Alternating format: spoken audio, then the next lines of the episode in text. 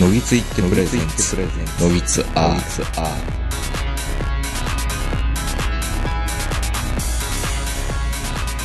どうも皆さんこんばんは、東横名人です。えー本日も11月の下旬、東京某所のラウンド1の駐車場よりお届けしております。お相手はいつものように私、東横名人で、今日もズームで長野からこの方です。はい、こんばんは、坂本です。あの、ラウンド1駐車場にいるんですけど、やっぱりこういうところでずーっとね、車の中にいると、なんかちょっと、今ね、まさにね、24ジャパンってやってるんですよ。あの、ジャック・バウアーの。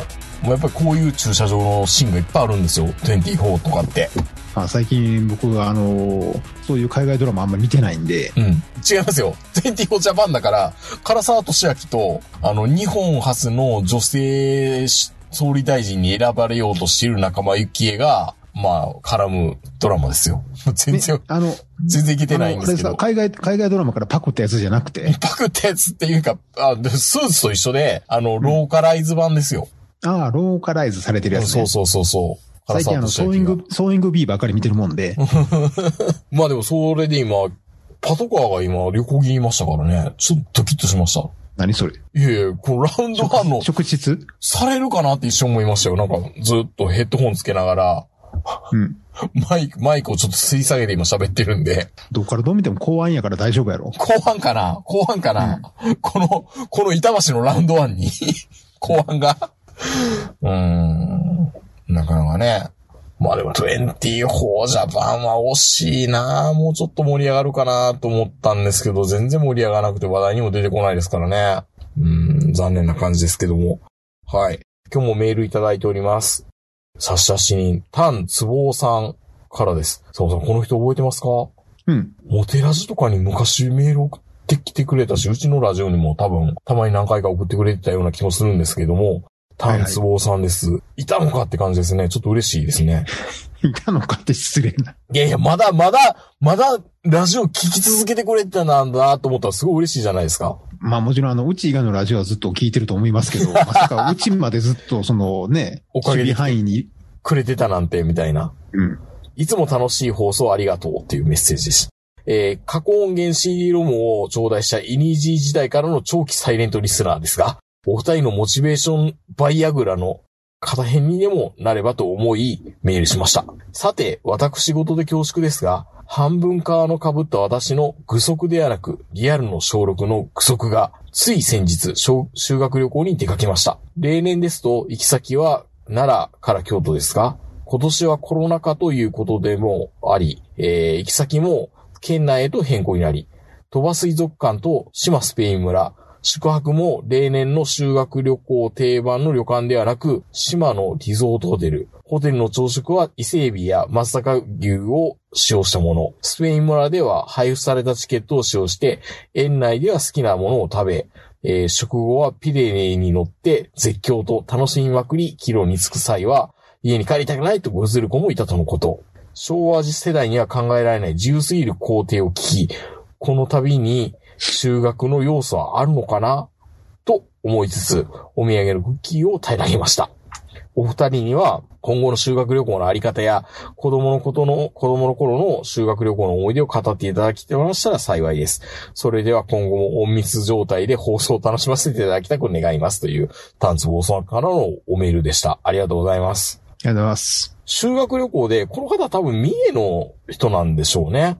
三重の人で、えー県内で、えー、島スケペイン村パルケスパーニャなんですかね。僕ら、大阪の子の修学旅行って、大体はあのー伊勢神宮とかに行くっていうのが定番だったんですけど、まあ、うちの学校は平和学習がお盛んだったんで、あの、広島の毒ガストに行きましたけど、まあ、まあうちの小学校はもう伊勢島ですよ、やっぱり。でしたよね。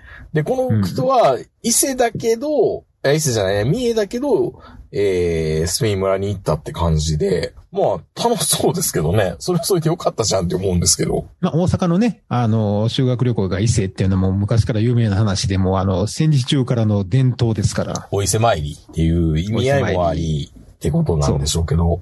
戦時中にね、あの、日本中あの、修学旅行なんかやってる場合かっていう中で、いやいや、日本の勝利をお祈りするためにっていう、そのね、建前があれば、伊勢島はいけるっていう。これでもすごい素敵素敵な言い訳っていうかね、起点の効いた、うん大阪らしい、大阪らしうんい、さすが八連隊っていう。そう。あの、実力があるのかないのかよくわかんないけども、あの、ずる賢いから負け、負け、負けることの方が、え？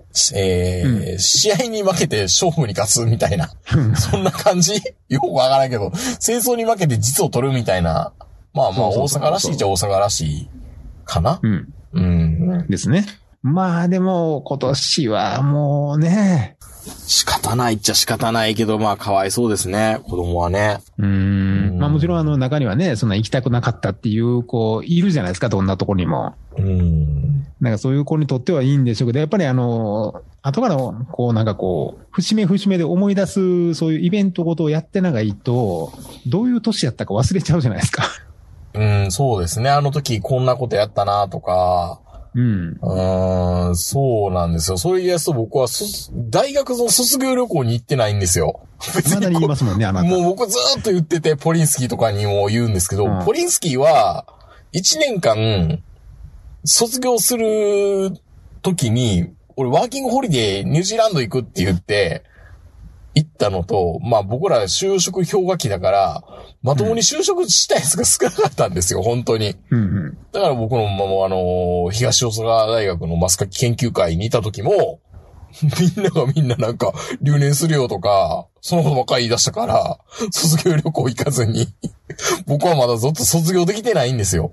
っていうことをずっと森してますよいやいやいやいや、だからまその話、その話も多分今回で76回目ぐらいなぐらい言ってますけど。まあでも本当に、そうですね、思い出がなくなるっていうのは本当悲しいことだなと思うんですけど、まあちょっとね、でもこれおっしゃってるみたいに、修学の要素はないのかっていうので、まあ確かに修学旅行って何か勉強するために行くんだ。修学ですからね、学ぶって。まあ、いろんなことを学ぶ。そう。もう額を納めるなんで俺、これ以上学ぶのは終わりねっていう意味かと思ってた。打ち止めガラガラって感じ。はいはいはいはい。そ だったらいいよね。う。うん。うだかん。ら俺の修学旅行の思い出、思い出は、隣のクラスのあの、N 君っていう子が、近鉄特急の窓ガラス割ったことしか覚えてないからね。あれも割れるの？そもそも。なんかあの、釣り、釣りカーかなんか、あの、椅子の上かなんかに乗って、うん。隣の子にライダーキックしようとしたら、その子がすごいあの、動体視力が良かったらしくて避けて、よーしって。はいはいはでそのキックがそのまま窓に当たって、い。うん。バリーンって割れるんや。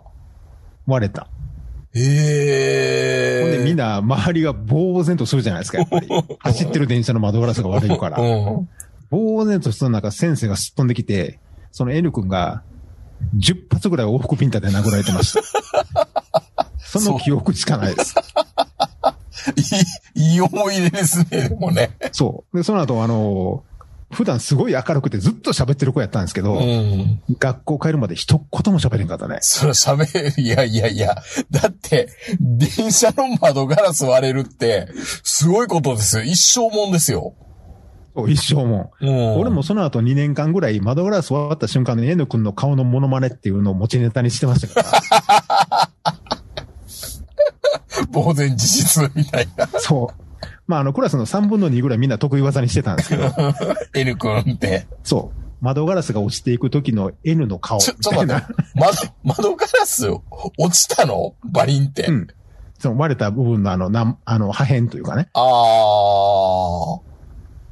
昔のガラス違ったのかな？パラパラみたいな。まあ、ほら、あれ、確か修学旅行の電車って別に特急っていうやつじゃなくて、臨時列車みたいなやつでしょ？はいはいはいはい。あの、たまにね、出てくるやつですね。そうそうそう。そんな、あの、すごい上等なやつじゃなかったんですよね。あの、鮮魚列車とこと一緒でしたっけ？もうあの、近鉄のあのあそう鮮魚列車って、もう、うん時代に幕下ろしたんですよね。ずっとエンジ色の4両あんな感じ、編成ぐらいあんだったかな。な感じ。もうほんな古いやつ。うーん。うん。本当にね、綺麗に割れました。払ったのかなお金、いくらかう。ん多分ね、今多分伝説となって残ってますよ。まず学校があったとしたら。うーん。うちの学校の生徒昔、あの、近鉄電車の窓割って、うちの学校近鉄出入り禁止やね、みたいな。そういう伝説が残るような、なかなか、あの、シュールな体験で、修学旅行の内容全部忘れてますからね。うーん、いや、それは持っていくよなうん。窓ガラス割れた瞬間のことだけみんな覚えてますから。おいや、でも、それは、やっぱり価値ありますよね。そう、同窓同窓会のたんびに言われて、いや、でも一度も同窓会で N 君見たことないんですけど、うん、どうしたのかな、犬くん。やっぱ言われるの嫌やったんかな？そう、多分ね、ことあることに言われてたから、やっぱ嫌やったんでしょうね。うーん。なんか噂によると、あの、なんかあの、学校とお母さんが近鉄に謝りに行ったと。それはまあ、謝りに行くやろうな、でも確かに。あの時は、どこの、え、近鉄ってどこの本社があったんでしょうね、あの時。やっぱ安倍のう上本町じゃないですか、多分。なのかなうん、子供のやったことですからって言ってくれるんだと思うんですけどね。お前が言うなよって突っ込まれんねんけど、まあいいじゃないですか、みたいな。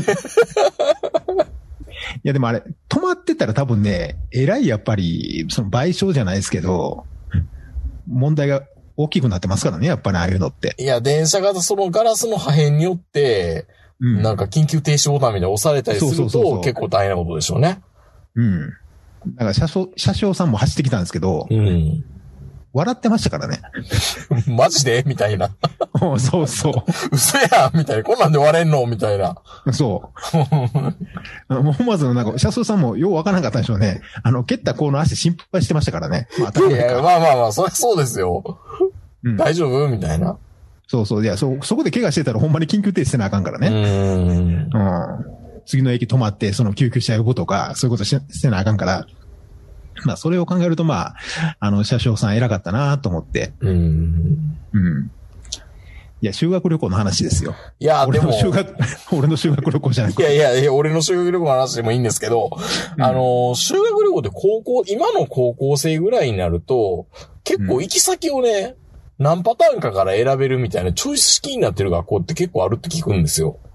あ、全員同じとこ行くわけじゃなくて。そうそうそう。何パターンかから選べるみたいな。このあの、向組はこうに行って、別れる、別れるとかじゃなくて。じゃなくて、そもそも行き先が沖縄なのか北海道なのかみたいな、チョイスできる学校も多分あるみたいで、大きい学校やったらね、クラスによって。クラスごとでってことやね。そうそうそう、とか聞いてるから、どう、それもなんか贅沢でいいなって思ったりとか、いいなうぁん。高校の修学旅行なんてろくな思い出がないよ。あ僕は高校の修学旅行ももう何回か言ってると思うんですけど、うん。高校の修学旅行高2だったんですけど、うん。ホームステイが僕行ってたんで、毎年だったらそのホームステイ行ってからさらに北海道の修学旅行って行けたんですよ。いいや。でもさすがに、わ 私立は。そう、そう、ただそれはもう家計がすごい厳しくなるからっていうので僕の年からなくなったんですよ。相当高かったでしょうね、これ。相当、それはだってあの大学の付属高校なんてめっちゃ多分ね、JTB に金払いまくってたと思いますよ。ああ、あの町一帯があの大学で持ってるようなとこですからね。そうそうそうそう。おそら、おそらく、おそらく、よっぽどいい金だったんですよ。1000人近く行くんですよ、北海道に一斉。で、1000 24、人？1024クラスあるんですよ。24クラスが北海道に3週間ぐらいツアーで行くんですよ。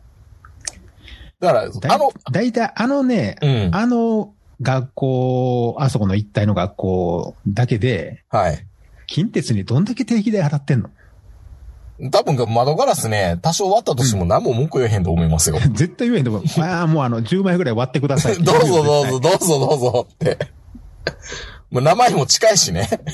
対いやそれぐらいうん。払ってるよね。定期代はね。うん。うん。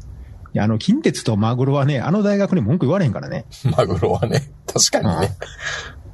いやいや、だから、それで、なんか、ロングスパンで3週間ぐらいずっと先生が生き続けてるみたいな。第1陣、第2陣、第3陣、第4陣、第5陣みたいな。まあ、モスコやし、私立やして金あるわな、やっぱり。金あるし、あれ、相当な利権発生してたんじゃないかなと思って。いや、絶対にそれ、あの、なんていうの？あの、うん発注というか、担当の先生せは。いい思いしてたやろうなーっていうのと、JTB の添乗員のお姉さんが、綺麗なお姉さんが、おずっとホームステイに帯同してくれてましたからね、専任で。絶対先生とできてるやろ。残念ながらそれはなかったかな。あ、そうなの？先生がそういうタイプじゃなかった？いや、でもね、火のないとこにセムリアタタンっていうので、前僕以前話したかもしれないですけど、うん。あの、その先生が懲戒免職になったって噂があったんですけど、実は懲戒免職になってなかったっていう事実は分かりました。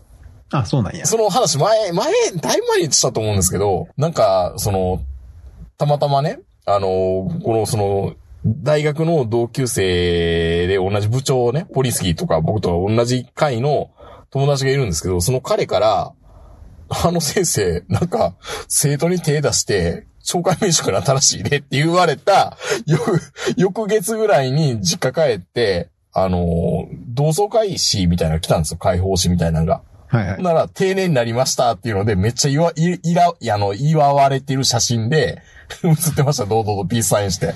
勤 め誉毀、損やん。勤め上げてるやないか、みたいな。めっちゃでもその、い祝ってる時の写真も隣に、若いあの、卒業生で、あの、横に並んでツーショットでイエーイってしてましたから。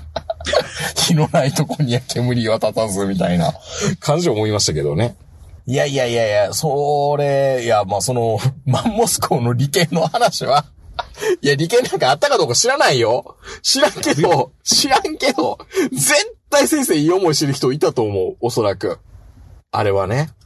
うん。うーん。で、あとはね、僕ら経験してないからあれなんですけど、できることならば、こういう風にした方がいいのかなと僕はちょっと思いたいのは、無理やりこの、つまらないところに、あのー修学旅行に行ってね、いかに楽しくするのかっていうのを、男女グループ無理やりね、ククラスを10個ぐらいに分けて、なんかそこであの、グループデートみたいなのさせる方がなんか楽しいんじゃないかな。その方が修学にならないかな。え？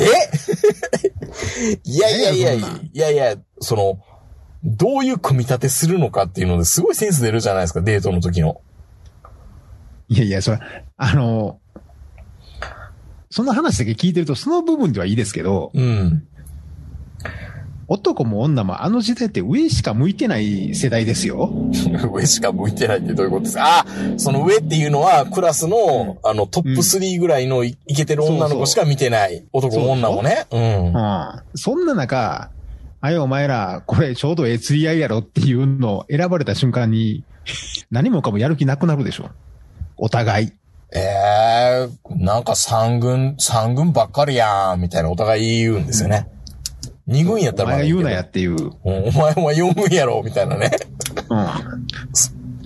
今、今どうもちろんね、二十歳、うん二十歳過ぎたらその三軍同士が結構仲良くなって、お互いに、やっぱ顔じゃないよねみたいなこと言い始めるんですけど、うん。うん。その頃はそうじゃないから、みんな上しか見ないですからね。上しか見ないですからね。首折れるぐらい上、上見てますからね。いやいや、今、今結構そこそこ可愛くなってないの？可愛いんじゃないの？化粧もしてるし。今はね、女の子可。愛いけど、男は一緒やで。あ、いいとこ男は変わらないね。うん。化粧せんへんから。うーん。う いや、なんかね、ちょっとね、女の子と遊びに行くシミュレーションを、その場でできる修学旅行ってやったらいいなって僕は、女常々思女の子ってますは男の子のそういうシミュレーションのために、女の子やってるわけじゃありませんので。あ、そういうこと言われるんだ。そん言わなれへんかな。言われそうやないや、でもね、あの、うんほら、一時よう言われたんが、その、アメリカは最後の卒業する時ダンスパーティーやるじゃないですか。プロ、プロプロム、プロムパーティーね。うん。うん、そこで女の子エスコートせなあかんっていう、その、人生最大のハードルがあるじゃないですか。いや、だから、あれを強制的にやっている、そうそうイニシエーション通過儀礼としてやっているアメリカって、ある意味、いいなって思いません？なんか言い訳あるからやれるっていうのもあるじゃないですか。なんか男の子は全員そこで、その、ある程度、その、あれ、童貞捨てるより難しいやろ？うん。はっきり言うて確かに、確かに難しいかもしれない。うん。まあ、ある意味、童貞ってさ、お金払ったら捨ててるようなところあるじゃないですかう。ん。でも、プロム無理やろ。確かに。うんあんなハードル高いことをやらせるんやで。はっきり言って強制的に。うーん。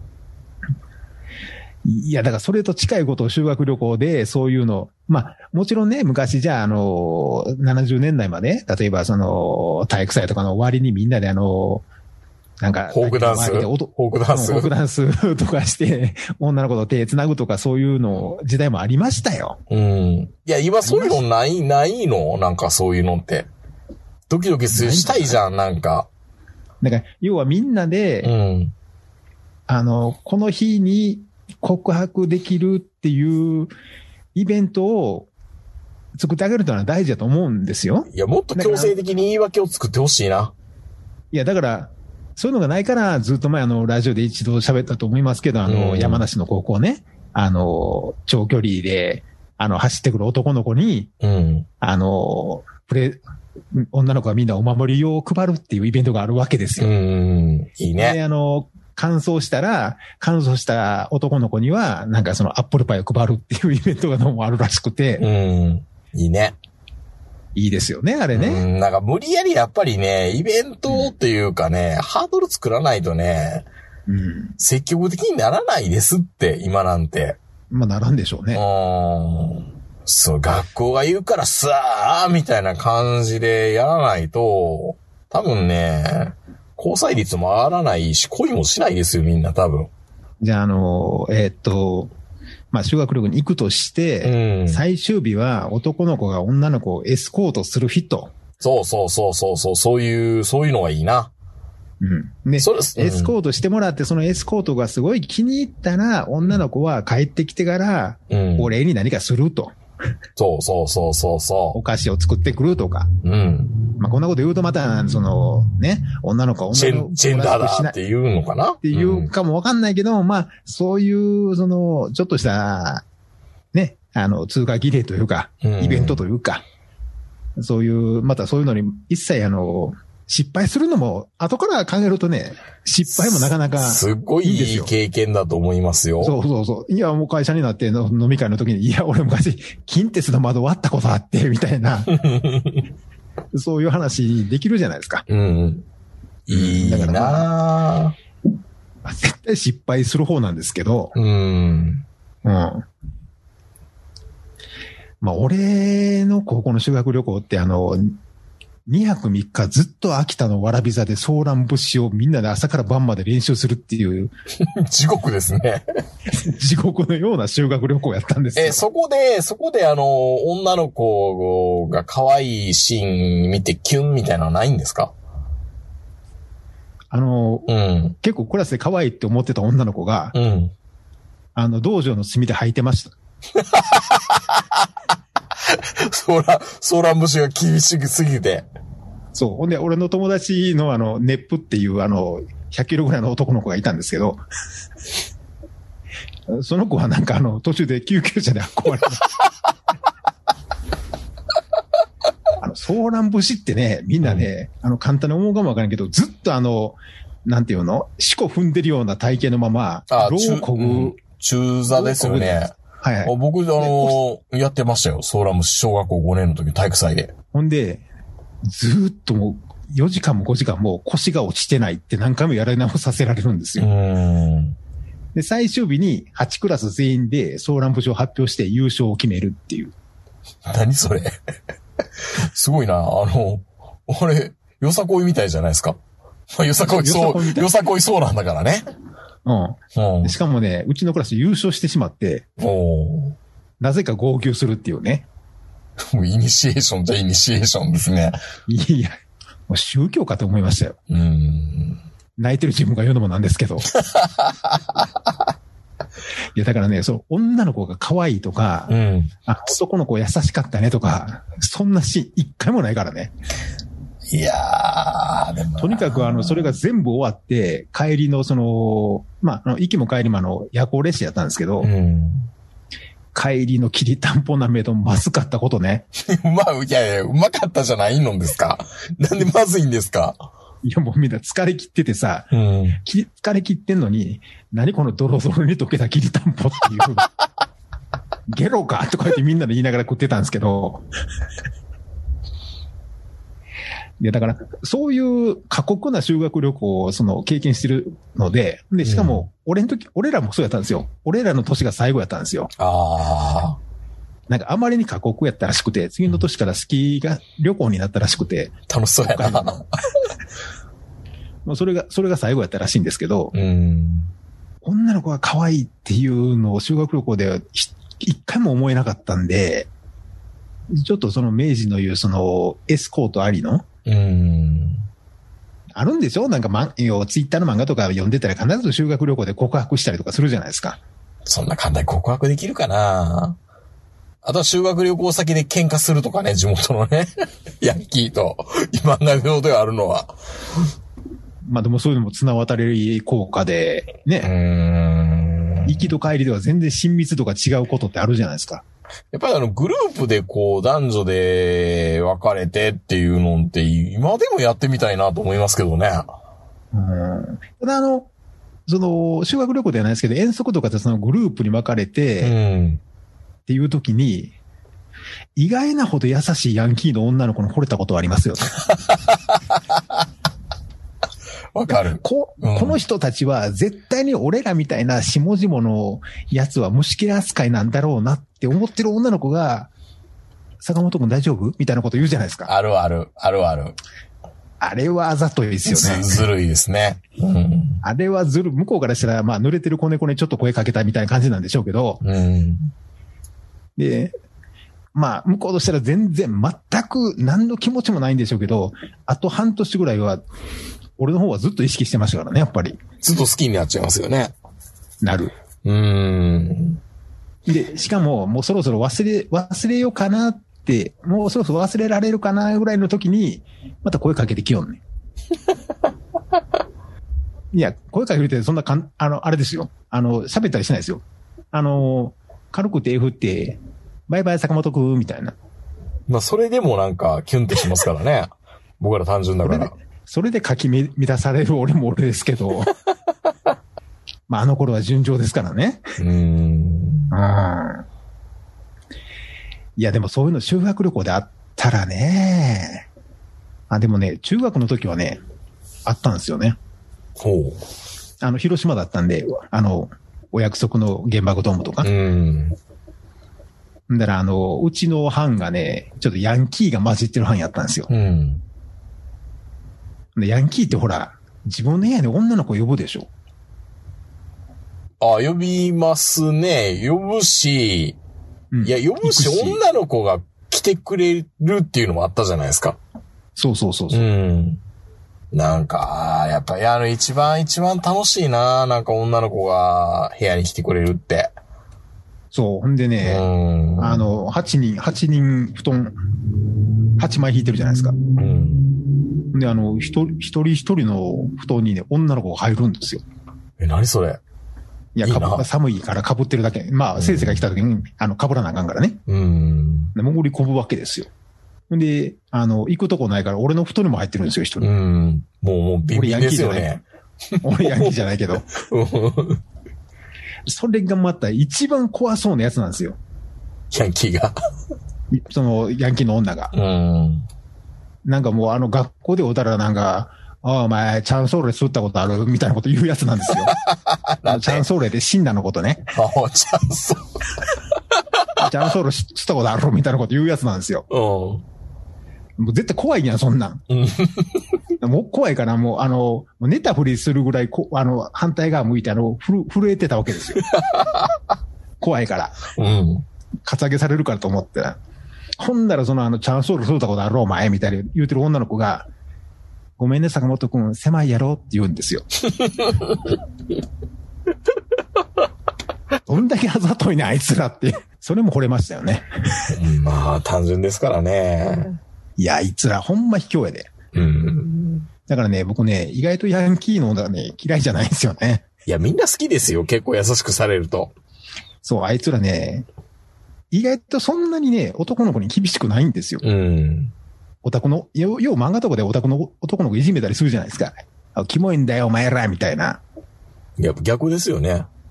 いや、実際そんなヤンキーの女に俺会ったことないからうね。ーん。うん。い、一回だけかなは、坂本君におっぱい負けたって言われて。みたいな。それぐらいですよ。それぐらいですよ。いじられたことって。あとはね、大体優しいね、あの人ら。まあ、あの頃やからっていうのもあるんでしょうけどね。うー。うんん。あー喋ってると意外とキュンってしたことはありますね。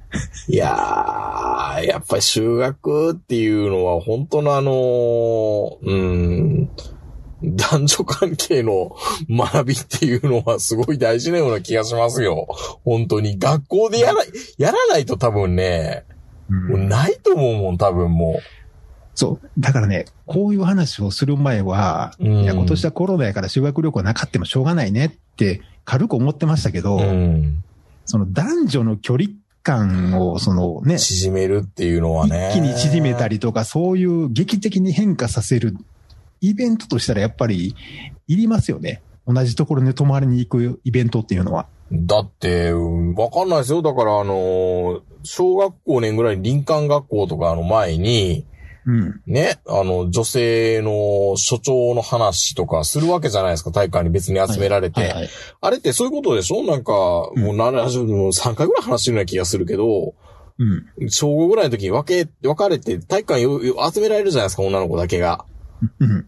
で、やっぱりそういう風なイベントがあると、なんか女の子スイッチ入っちゃうんでしょ？時期的なものもあって。まあ、スイッチ入る女の子もいるし、うん。そういう時期の女って匂いでわかるよね、みたいな、明治みたいな変態男もおるから、はい。うん。いやいやいや、まあ、うん。そう、そういう、名人が間違いを犯すとは言いませんよ。いやいや、どういや どういうことや？間違えって。いやでも、それで言い出すと、なんか、所長がちょっと遅れるとかね。そういうイベントがないせいで。うん。うん。そういうことってないのかしら？いや、ないと、まあでも今の女の子早いとも聞くし、まあそこは、ねうーん。でも、まあある意味、日本の本当にこの、俺らみたいな、あの、底辺の男の子から、まあヤンキーの男の子まで、その、中学校、高校の修学旅行っていうのは、ある意味あの、草のつるを足に弱えつけて15メートル上から飛び降りるみたいな、いやそういうのに近いあアフリカの部族みたいなもんですからね。そうそうそう。通過儀礼としてはある。意味そういうその大人に行くための儀礼の一つとして存在はしてますね、やっぱりうね。ーん。うん。どっかにいて見聞広めるとか、額を収めるとか、まあそういうのはまああくまで建前じゃないですか。うん。伊勢神宮に行って日本国の勝利を祈るっていうのと一緒みたいなもんで、うん。うん。それ全部建前で、やっぱりみんなあの、修学旅行に行って夜みんな友達と喋ったりとか、女の子の部屋行ったりとか、そういうことがしたいわけですよ。それしかないですからね。そ まあそれしかないかどうかは別としても、まあそれしかないね。いや、僕も、もう一回したいですもん、なんかね。改めて。ああ。まあ未だに大学の卒業旅行行ってないことが。ないことがこじらしてるんですけど。いやー、行ってやっぱ女の子の部屋とか行ってみたいですよね。もう40過ぎても。だああ、あれはね、楽しいでしょうね。って今、あの、会社の同期の女の子の部屋とかもでも行ってみたいですもん、みんな行ってたら。普通に行けるって。変態。今言ったら犯罪やけど。いやいやいやいや。いや、でも今やったら普通に行けるじゃないですか。みんなもう結婚してるし。子供もいいやるし。いやいや、普通じゃないよ。普通じゃないよ。マッチ普通じゃないよ。え、マッチ普通じゃない？普通じゃないよ、マッチは。マッチはね。マッチ普通じゃなかったか。いや、まあ、でも本当にね、もう、俺らが今言ったら、もうほんまになんかただの、なんていうの？下心満々のおっさんとおばはんやんか。うん。そういうのじゃなくて、もっとこう、ももう少しこう、い、い、い、いけそうでいけないみたいなね。う、そうそうそうそうそう、そういうところを味わった方がいいですよ。ああ、そう、そう、そうですか。うん、ドキドキしした方がいいですよ。うん。皆さそうですね。ん。うんドキドキしたいだからね、な。うん。そう。行き先はね、県内でいいね、別に。この、ね、丹蔵さんがおっしゃってるようにね。はいはいはい。もうどこでもいいんですよ。やっぱりそのイベントで行くっていう、その空気を共有するっていうのが大事なんで、うん。だからたまにあのテレビでやってるじゃないですか。あの先生だけが修学旅行に行って、みんなあの配信で 体育館で修学旅行を疑似体験するみたいな。先生だけが楽しいだけやろ、みたいな。ほんで、あの、テレビの前やから生徒も言うじゃないですか。いや、意外と面白かったですとか。絶対思んないわ。偉いな、生徒。偉いなさいあれ見て、もう生徒、大人やって思いましたもん。うーんう。ん。あれで、女子と距離縮まる？無理。無理でしょ。うーん。あんなん会社でやってるチームスよりひどいよ。逆に、逆にチームス会議は僕ら面白いのは、あのー発表してるやつが、あの、電車のホームからやってるやつがたまにいて、今どこ？って突っ込む方が面白いですね。なんか、あのー実況中継みたいね。そう、まあ、あの、バックにあの、ゴーか、か、家族がおったりとか、うん車の音うるさかったりとか、あれがライブ感ってやつだよ、みたいなね。まあだからそういうの、まあ修学旅行は本当に、あの、まあもう今年は終わってしまうんで、今年行けなかったその6年生とか3年生は本当にかわいそうだと思うんですけど、だからそれになり、ねなり変わる何かイベントやってあげたいな。でもそれってやっぱり、うん、学校でなんか、いや、テントでもいいじゃないですか。もう僕もテントでいいと思うよ。テントで、ちょっと校庭でバーベキューとか、うん。薪割りとか、キャンプファイヤーとかすればいいんじゃないですか？全然それでもドキドキしますよ。